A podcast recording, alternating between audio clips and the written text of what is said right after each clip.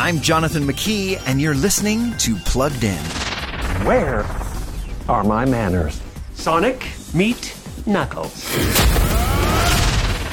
Right before COVID shut down theaters in 2020, Sony's Electric Blue Hedgehog Hero made his big screen debut.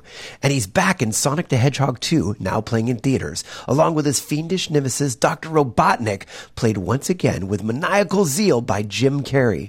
Sonic's human family is trying to help their blue charge grow up, but Dr. Robotnik has teamed up with another tiny powerhouse named Knuckles and has other ideas. Game on. A bit of language mixes with the movie's madcap action, but we also get terrific messages about friendship, family, and taking responsibility. So we're giving Sonic the Hedgehog 2 a 3.5 out of 5 for family friendliness. Read the full review at pluggedin.com slash radio. I'm Jonathan McKee for Focus on the Family's Plugged In Movie Review.